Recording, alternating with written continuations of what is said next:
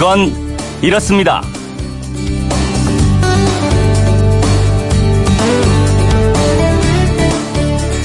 안녕하십니까. 오승훈입니다. 종이나 천에 글씨를 쓰거나 그림을 그리고 남은 빈자리, 여백이라고 하죠.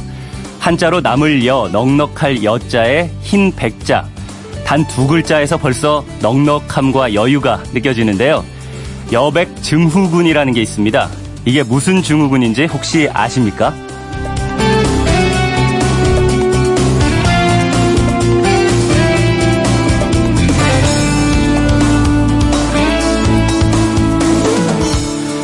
여백 증후군, 그건 이렇습니다. 여백은 글이나 그림뿐 아니라 우리 삶에도 필요하죠. 그런데 항상 바쁘게 사는 사람들 중에는 삶의 여백, 여유로운 시간을 두려워하는 사람이 있습니다.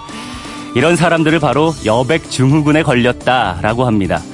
그러니까 어, 달력이나 다이어리에 일정이 빼곡하게 적혀 있지 않으면 몇 개의 빈칸이라도 있으면 불안해서 못 견디는 정, 증상을 보입니다. 무슨 큰일이라도 난 것처럼 이러면 안 되는데 하면서 불안해하고요. 어떻게든 수첩에 일정을 빽빽하게 적어 놔야만 안심이 되고 직성이 풀린다는 겁니다. 휴식이 필요한 순간에 잠깐이라도 쉬면 뭔가 뒤처지는 것 같아서 아예 휴식을 뒤로 미루시는 분들 제 주변에도 있는데요. 기계든 사람이든 열받았을 때는 해결 방법이 딱 하나죠. 휴식, 쉬는 겁니다. 이른바 7말 8초. 많은 사람들이 잠시 휴식을 갖는 기간인데요. 며칠씩의 휴가뿐 아니라 하루 중에 5분, 10분씩이라도 쉬는 시간을 자주 좀 가졌으면 좋겠습니다.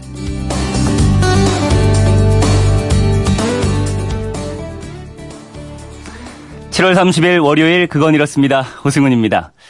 태풍 종다리가 무더위를 좀 식혀줄까 기대했는데 아닌 모양입니다. 당분간 폭염이 지속될 거라는 예보인데요. 이렇게 폭염이 심해지는 근본 원인 가운데 하나가 기후변화, 지구온난화죠. 생활 속에서 환경 보호를 실천해야 이 기후변화를 막을 수 있을 텐데요. 그래서 오늘 문자는 기후변화를 막고 환경을 보호하기 위해서 내가 지금 실천하고 있거나 지켰으면 하는 것들, 이런 주제로 받아보려고 합니다. 예를 들면요, 어, 커피를 항상 머그잔에 달라고 한다거나, 일회용품은 가능한 한 사용하지 않는다거나, 뭐, 여러 가지가 있을 거예요. 여러분의 실천 방법을 알려주시기 바랍니다. 문자 보내실 때는요, MBC 미니로 보내시는 건 공짜고요. 휴대폰 샵 8001로 보내시는 건 짧은 건 50원, 긴 건 100원의 정보 이용료가 있다는 거 참고하시고요. 방송에 소개된 분들 가운데 선정해서 선물 보내드리겠습니다. 여러분의 많은 참여 기다리겠습니다.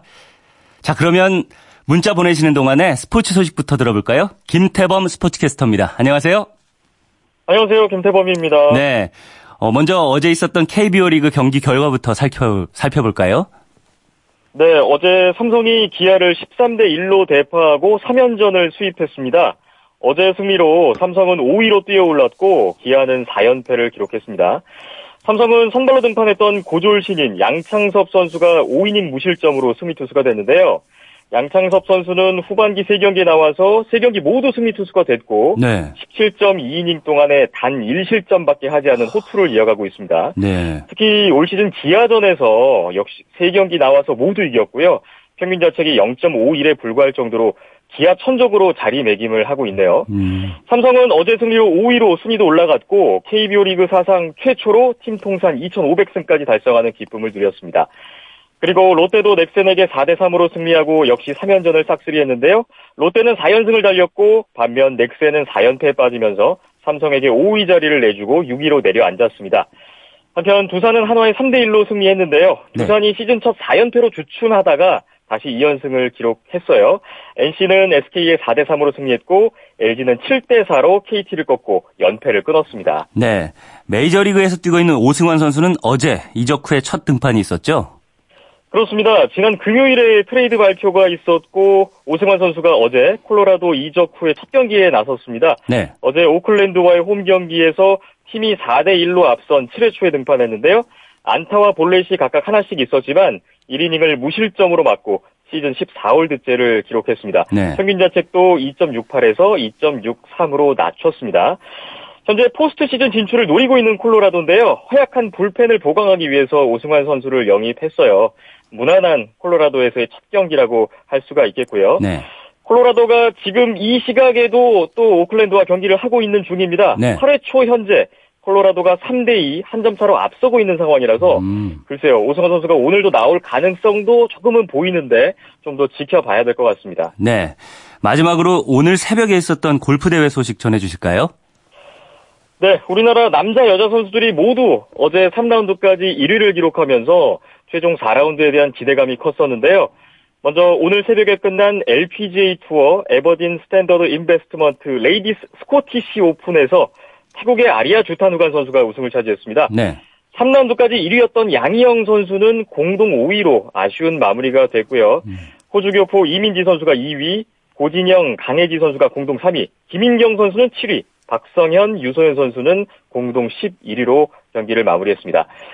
그리고 PGA 투어 RBC 캐네디언 오픈에서는 3라운드까지 우리나라의 김민휘, 안병훈 선수가 공동 선두에 오르면서 네. 두 선수 모두 PGA 투어 생애 첫 우승에 대한 기대감을 부풀렸는데요. 현재 지금 이 시각에 최종 4라운드가 진행되고 있습니다. 네. 그런데 현재 기상 악화로 인해서 경기가 중단돼 있는 상황이에요. 네. 어, 8번 홀까지 마친 현재 세계 랭킹 1위 더스틴 존슨이 세 타를 더 줄이면서 20언더파로 선두를 달리고 있고 그 뒤에 이제 세 타 차이로 안병훈, 김민희 선수가 공동 2위에 올라 있는 상황입니다. 어, 경기가 언제 재개될지 좀 더 지켜봐야 될 것 같은데 모쪼록 4라운드 남은 경기에서 우리 선수들의 선전 또 역전 우승을 기대해 보겠습니다. 네, 이 메이저리그와 골프 대회에서 활약하고 있는 우리 선수들 계속 선전해줘서 어, 시원한 소식 많이 전해줬으면 좋겠습니다. 지금까지 김태범 스포츠캐스터였습니다. 잘 들었습니다. 감사합니다.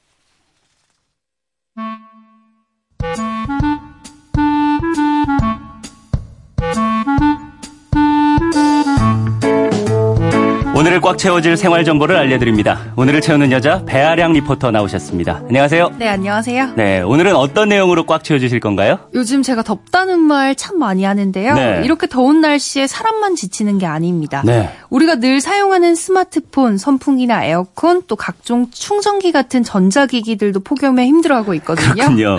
전자기기들이 습도에 오랫동안 노출되면 고장이나 오작동이 날 수 있고요. 또 열이 오르면 잘못하다가는 폭발할 수 있는 위험도 있는데 요. 아, 네. 그래서 오늘은 덥고 습한 무더위에 전자기기들은 어떻게 관리하면 좋을지 기기별로 한번 짚어드릴게요. 아, 아주 유용한 정보가 될 것 같습니다. 네. 우선 전자기기라고 하면 아무래도 우리가 제일 흔하게 쓰는 휴대전화가 먼저 떠오르는데요. 특별한 관리법이 있나요? 가장 많이 또 오랫동안 사용하죠. 네. 스마트폰으로 안 되는 게 없다 보니까 휴대폰 당장 손에 없어도 저는 불안하더라고요. 근데 청취자분들도 아시겠지만 요즘 같은 날씨에는 밖에서 휴대폰 잠깐만 써도 본체가 뜨끈뜨끈해져서 귀에서 땀이 날 정도잖아요. 맞습니다. 근데 이렇게 온도가 오르면 휴대폰 충전이 잘 안 됩니다. 아, 예. 리튬이라는 배터리 성분이 더디게 활동하면서 충전 속도도 느려지는 건데요.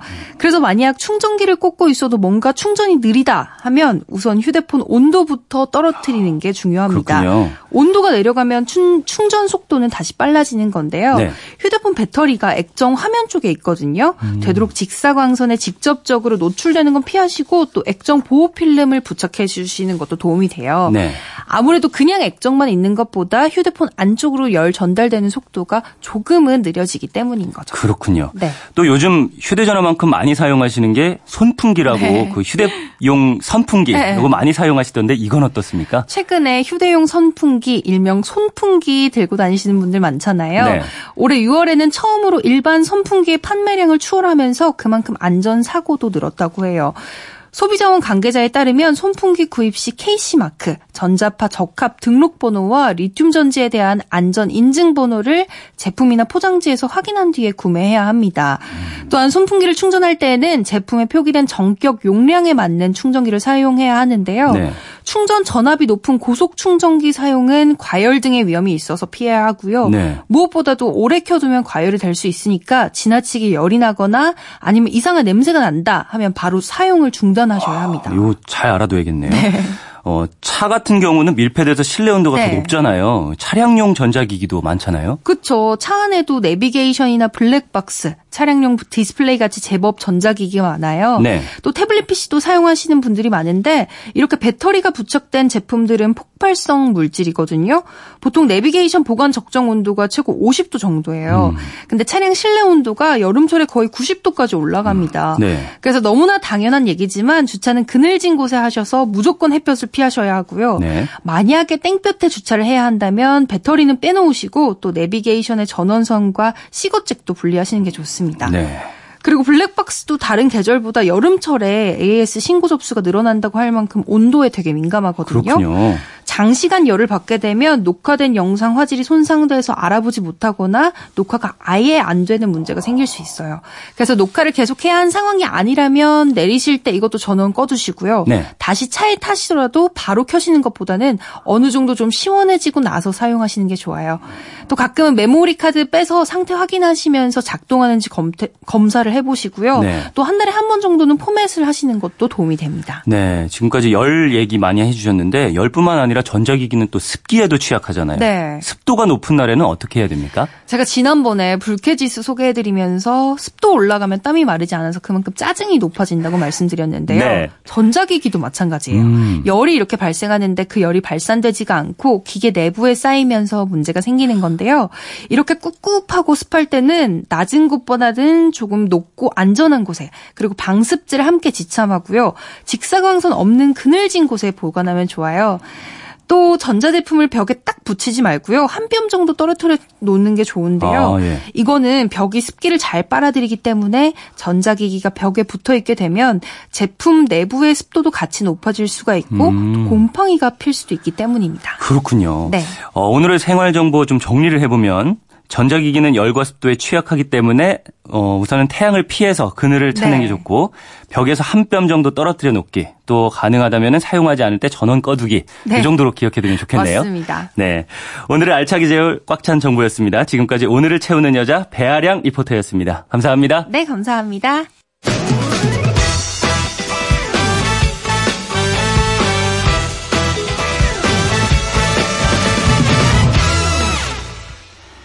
오늘 여러분께 부탁드린 문자는 기후변화를 막고 환경을 보호하기 위해서 내가 지금 실천하고 있거나 지켰으면 하는 것들, 이런 내용으로 보내달라고 부탁을 드렸는데요. 여러분의 문자 소개해드리겠습니다. 4798님, 자전거 타고 출퇴근합니다. 그리고 운전할 때는 자동차 공회전 안 하기를 지키고 있습니다. 오종란님은요, 분리수거는 철저히 에어컨보다는 선풍기로 버티기, 가까운 거리 걸어 다니기 등 생활 속의 작은 실천이랍니다. 하셨습니다.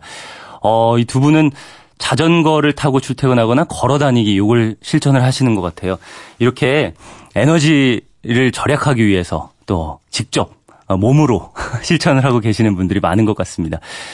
9029님, 생선 사러 갈 때는 용기통을 가지고 가서 담아오니 편하고 보기에도 좋고 깔끔합니다. 또 어딜 가든 물병 가지고 가- 가고 컵 지참 생활화합니다.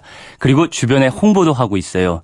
야 이렇게 홍보까지 하시는 분들은 좀 상주, 상을 드려야 된다 정- 생각이 될 정도로 네 아, 주변 분들께 에너지 절약 이런 것들 알리고 계신 분입니다.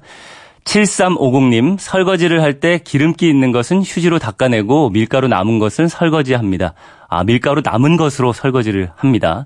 음식 찌꺼기는 두엄 속에서 발효시켜 퇴비로 쓰고요. 아, 비누로 애벌 손빨래하여 세탁세제를 많이 쓰지 않고 있습니다. 아, 이분은 농사를 짓고 계시는 분 같아요. 두엄 속에다가 이렇게 퇴비를 만드는, 예, 그런 것까지 실천을 하고 계시는 분입니다. 0233님은요, 어, 페트병을 재활용해서 오래 씁니다. 바짝 말린 후에 쌀이나 잡곡 그 무엇도 넣고 있습니다. 벌레도 안 생기고 보관도 아주 간편합니다. 찌그러져서 못 쓸 때까지 사용합니다. 아, 페트병을 이렇게 병으로 재활용해서 쓰고 계신 분도 있고요. 8345님, 배달 음식 주문할 때 일회용 젓가락, 수저 등의 어, 수저 등 집에서 대체 가능한 일회용품은 빼고 주세요. 반드시 주문 시에 말합니다. 아, 8345님 같은 경우에는 정말 생활 속에서 꼭 실천하면 좋을 법한 것들을 실천하고 계시네요. 그 배달 음식 주문할 때 나무 젓가락이나 뭐 일회용 포크, 수저 이런 것들 딸려오지 않습니까? 이런 것만 줄여도 어쩌면 그 어, 배달 음식 하시는 분들한테도 도움이 될 거고요. 이걸 많이 안 쓰니까요. 그리고 환경 보호에도 분명히 도움이 될 것 같다는 생각이 듭니다. 아, 여러분들이 이렇게 많은 의견 보내주셨는데요. 참 요즘에 이 기후변화 때문에 이 온난화, 이 더운 무더위가 찾아온다고 생각하면 환경이 정말 문제구나 많은 생각을 하게 되잖아요. 이런 것들 보내주신 의견들을 많이 실천해서 환경을 보호하고 좀 더위가 다 내년이나 내후년에는 이런 더위가 좀 없어지면 좋겠다 이런 생각도 하게 됩니다. 자, 여러분의 참여로 만들어가는 그건 이렇습니다. 오승훈입니다. 저는 잠시 후에 돌아오겠습니다.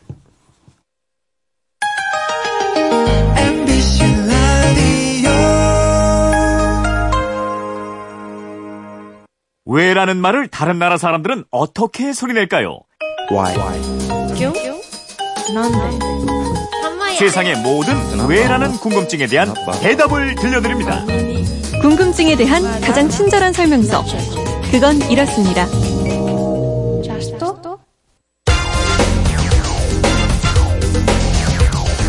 궁금증이 지식이 되는 아하! 본래 770m에 달했던 보조댐은 현재 형체조차 알아보기 힘들 정도입니다. 붕괴 당시엔 5억여 톤의 물이 한꺼번에 방류되면서 댐 아래쪽에 있던 마을 13곳이 수몰됐습니다. 물이 일부 빠진 곳도 진흙이 무려 10m 높이로 쌓여 있는 상황입니다. 네, 라오스댐 사고 관련 뉴스 들으셨습니다. 우리나라 구조대는 어제 저녁에 현재 어, 구조대가 도착을 했는데요. 휴대폰 뒷번호 7783 쓰시는 청취자가 이런 궁금증 주셨습니다. 라오스댐 범람 사고와 관련해서 문재인 대통령이 우리 정부 차원의 강력한 구호 대책을 마련하라고 지시를 했던데요. 안타까운 사고임에 틀림없지만 우리 정부가 이렇게 적극적으로 나서는 이유가 있나요? 다른 나라에서 일어난 사고에 비해서 대처가 무척 강하다는 생각이 들어서요. 하셨습니다. 예, 저도 궁금했습니다. 해외 순방 중이던 이낙연 국무총리도 긴급 대처를 지시했던데요. 어떤 사연이 있길래 그러는지 오늘은 이분의 궁금증을 풀어보겠습니다.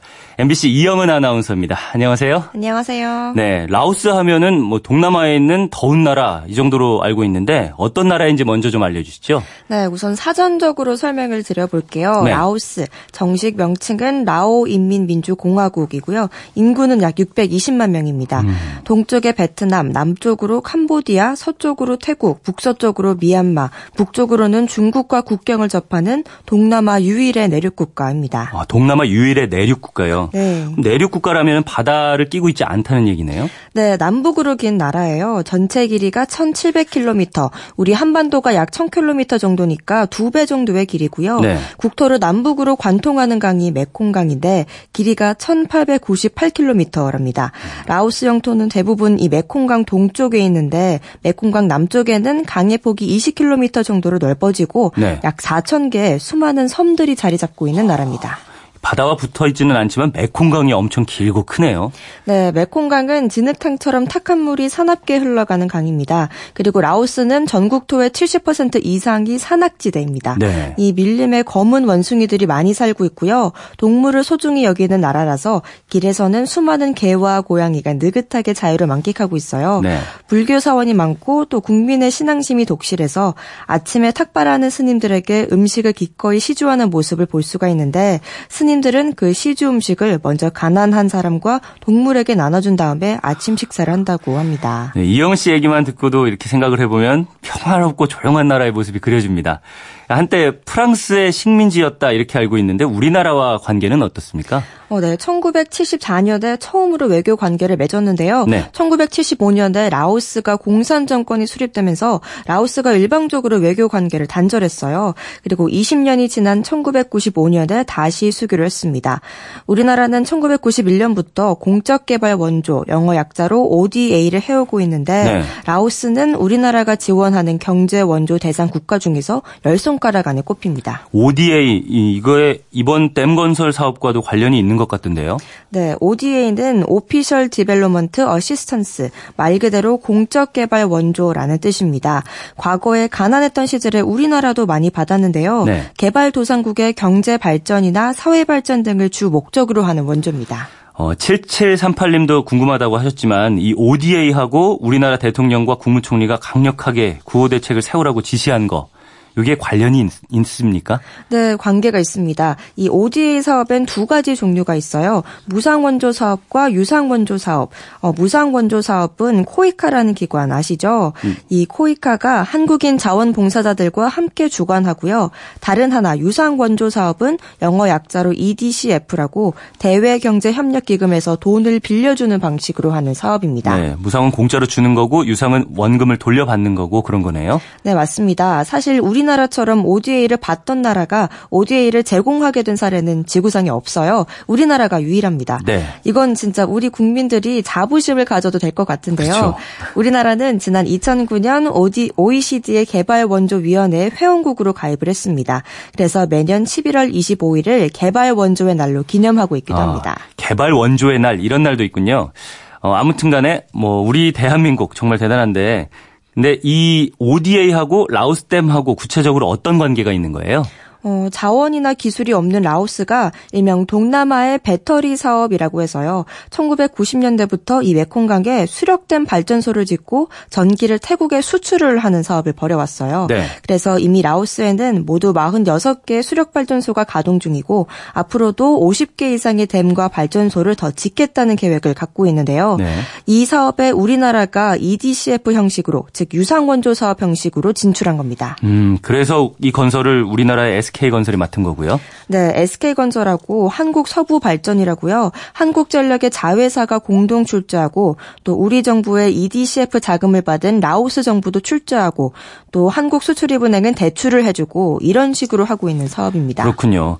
우리 정부와 기업들이 많이 얽혀 있네요. 그리고 한전의 자회사라면은 공기업이잖아요. 네, 그렇습니다. 공기업인 한전 보유 지분이 지분이 100%거든요. 음. 결국 우리 정부와 공기업, 민간 기업이 함께 민관이 공동으로 하고 있는 사업이에요. 네. 그래서 이번 댐 사고가 나자마자 중동을 순방 중이던 이낙연 국무총리가 우리 국민과 라오스 국민 인명 피해를 최소화하라고 지시했고요. 또 문재인 대통령도 정부 차원의 대책을 마련하라고 했던 겁니다. 그렇게 된 거군요.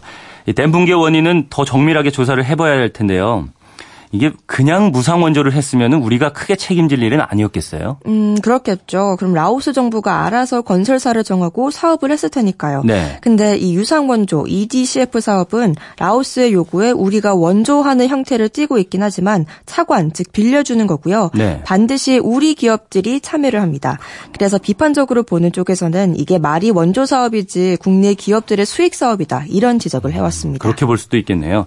그러던 와중에 이렇게 큰 대형 사고가 터졌으니까 뭐 해당 기업뿐 아니라 정부도 당황할 수밖에 없었겠네요. 네, 게다가 지금 국제적으로 이렇게 유상원조 방식으로 사업하는 나라가 일본과 한국 정도 몇 나라가 없어요. 네. 왜냐하면 원조 대상 국가 중의 일부는 정부 부패가 심하고 사업 비리가 발생할 소지가 크거든요. 그래서 국제적으로도 원조는 많이 늘리되 이런 사업은 하지 말자는 지적이 있습니다. 네. 그리고 댐을 짓더라도 환경 영향 평가를 철저히 한 다음에야 주민들한테 피해가 덜 가잖아요. 근데 그런 평가도 제대로 안 됐고 댐 건설로 인해서 해당 지역 주민들의 삶은 더욱 어려워졌다는 지적을 많이 받아오던 사업이었습니다. 그렇군요. 그냥 엄청난 홍수로 뭐 댐이 무너져 내린 사고인 줄 알았는데 물밑에 이런 사연이 숨어 있는 줄은 잘 몰랐습니다. 어, 지금 사고 수습을 위해서 우리 정부도 노력을 많이 하는 것 같은데요. 우선 피해가 더 커지지 않도록 구호에 최선을 다한 다음에 문제가 있는 부분을 제대로 짚을 필요가 있겠다 이런 생각이 듭니다. 네, 그리고 이번 사고로 유명을 달리하시거나 부상을 입은 라오스 주민과 가족들에게도 위로의 말씀을 드리고 싶습니다. 네. 알고 보니까 이게 먼 나라 재난이 아니었다 이런 생각이 듭니다. 7738 쓰시는 청취자분도 아마 이해가 되셨을 것 같고요. 덕분에 저도 새로운 공부를 좀 하게 됐습니다. 감사의 선물 보내드리겠고요. 이영은 아나운서 이분처럼 궁금할 때는 어떻게 하면 되는지 알려주시죠. 네, 그건 이렇습니다. 인터넷 게시판이나 MBC 미니 아니면 휴대폰 문자 샵 8001번으로 보내주시면 됩니다. 문자 보내실 때는 미니는 공짜지만 휴대폰은 짧은 건 50원, 긴 건 100원의 이용료가 있습니다. 네. 지금까지 궁금증이 지식이 되는 아하 이영은 아나운서였습니다. 내일 또 뵙죠. 감사합니다.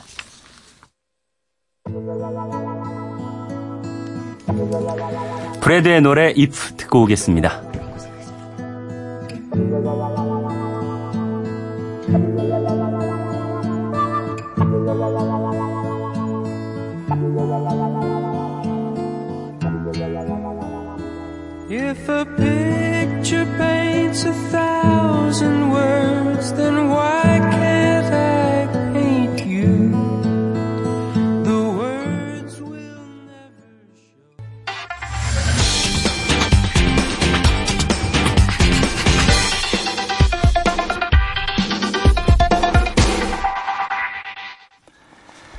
휴가철을 맞아서 모처럼 휴식을 즐기는 분들 많을 텐데요.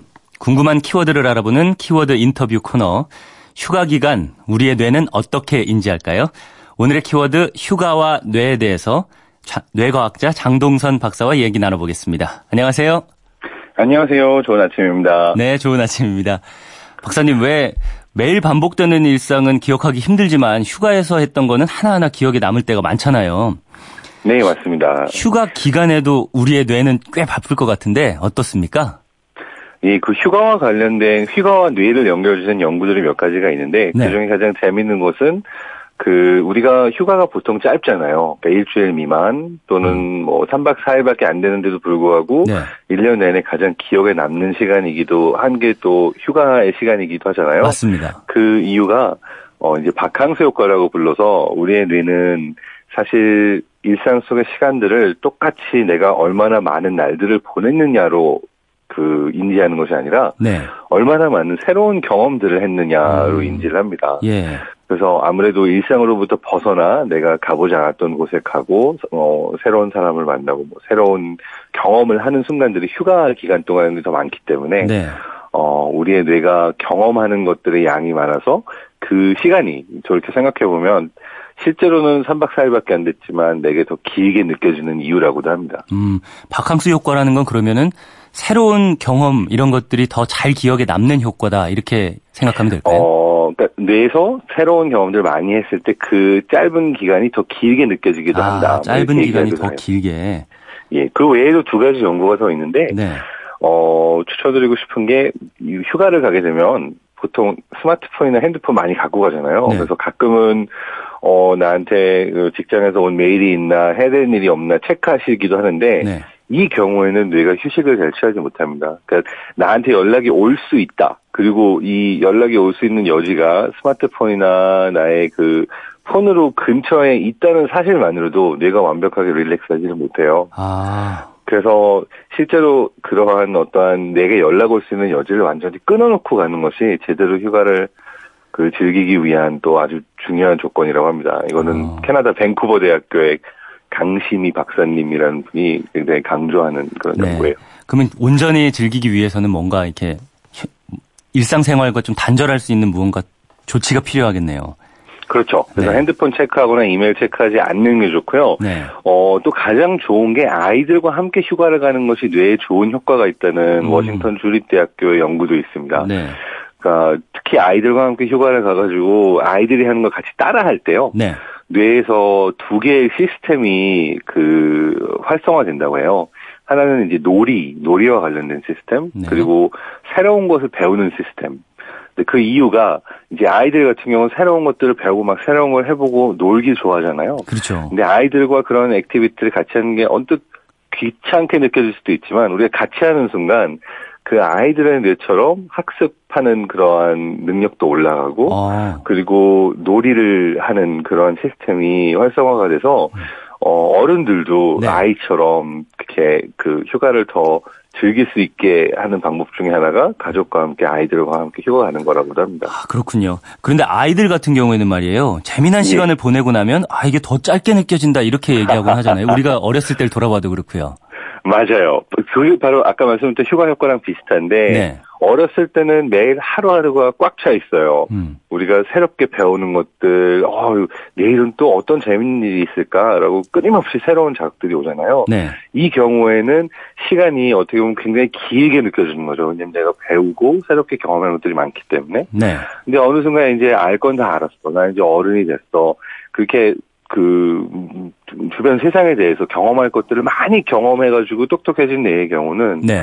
시간이 빨리 가기 시작하는 겁니다. 그래서 음. 20대에는 20km 속도로, 30대에는 30km 속도로 이렇게 비유해서 얘기하기도 하잖아요. 그 이유 중에 하나도 우리가 나이가 들어가면 들어갈수록 더 많은 경험을 했기 때문에 뇌에게는 새로운 것들이 점점 적어져요. 음. 이렇게 되면은 시간이 점점 짧게 느껴지는 거고, 음. 그래서 어렸을 때는 시간이 길게, 나이가 들어서는 시간이 짧게 느껴지는 이유라고도 합니다. 아 그렇군요.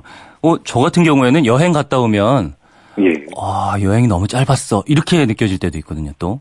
그 새롭고 신나는 경험을 많이 하셨던 것 같아요. 그래서. 아 그런 거군요. 그럼 말씀하신 걸 종합해 보면 결국에는 우리의 뇌는 시간을 경험으로 인식을 한다 이렇게 생각할 수도 있는 건가요? 그렇게 볼 수 있습니다. 음. 그래서 뭐 재밌었던 연구 중에 하나가 그 제가 굉장히 좋아하는 엄청 잘생기고 똑똑하고 그 말도 잘하는 그 브라이언 이- 어, 그 데이비드 이글맨이라는 교수가 있는데 네. 이 사람의 경우는 예를 들어 사람들을 완전 무서운 상황 한 40m 정도 는 크레인에서 떨어뜨리면은 이 사람들한테 시간이 느리게 가는가 왜냐하면 엄청나게 그 새롭고 무서운 경험이었기 그렇죠. 때문에 뭐 이런 네. 실험까지도 있는데 아까 네. 말씀하신 것처럼 어, 뇌는 시간을 경험으로 인지한다 뭐 이렇게 종합해 볼 수 있을 것 같습니다. 아, 그러면 새로운 경험을 많이 하면 많이 할수록 모든 일상생활이 좀 빠르게 지나간다라고 느낄 수가 있, 겠네요 어, 그, 같은 시간들이지만, 네. 새로운 경험을 많이 하면, 어떻게 보면 시간을 더 길게 가져갈 수 있는 거기도 하죠. 왜냐면 꽉 차 있으니까. 아, 그냥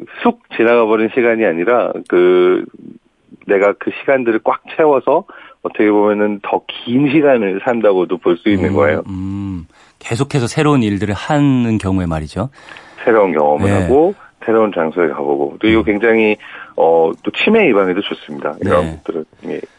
어쩌면 이제 휴가를 많이 다녀오신 어, 뭐 직장인 분들이나 이런 분들은 예. 휴가가 새로운 경험이 아닐 수도 있잖아요.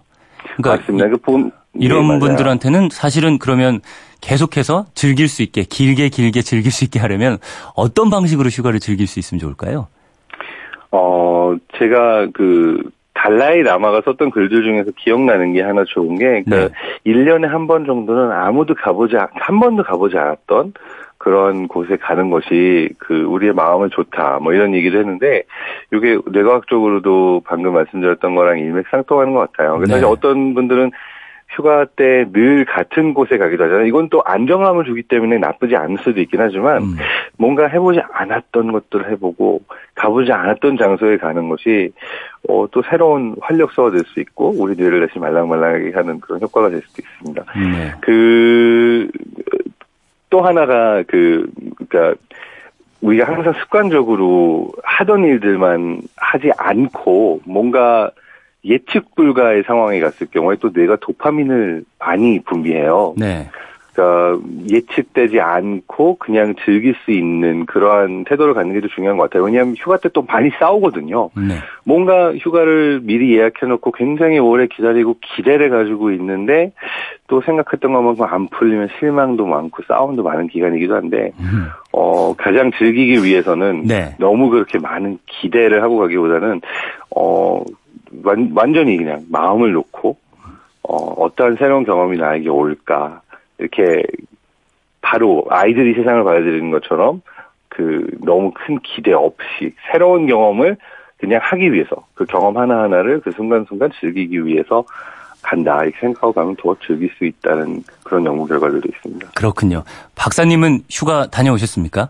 저 오늘 첫날입니다. 그래서 목소리 좀 들떠있죠. 아, 그렇습니까? 제가 예, 휴가 휴가 첫날이라서 어, 아들과 함께 어디 가서 즐거운 네. 경험들을 하면 좋을까? 계곡에 갈까? 놀이동산에 갈까?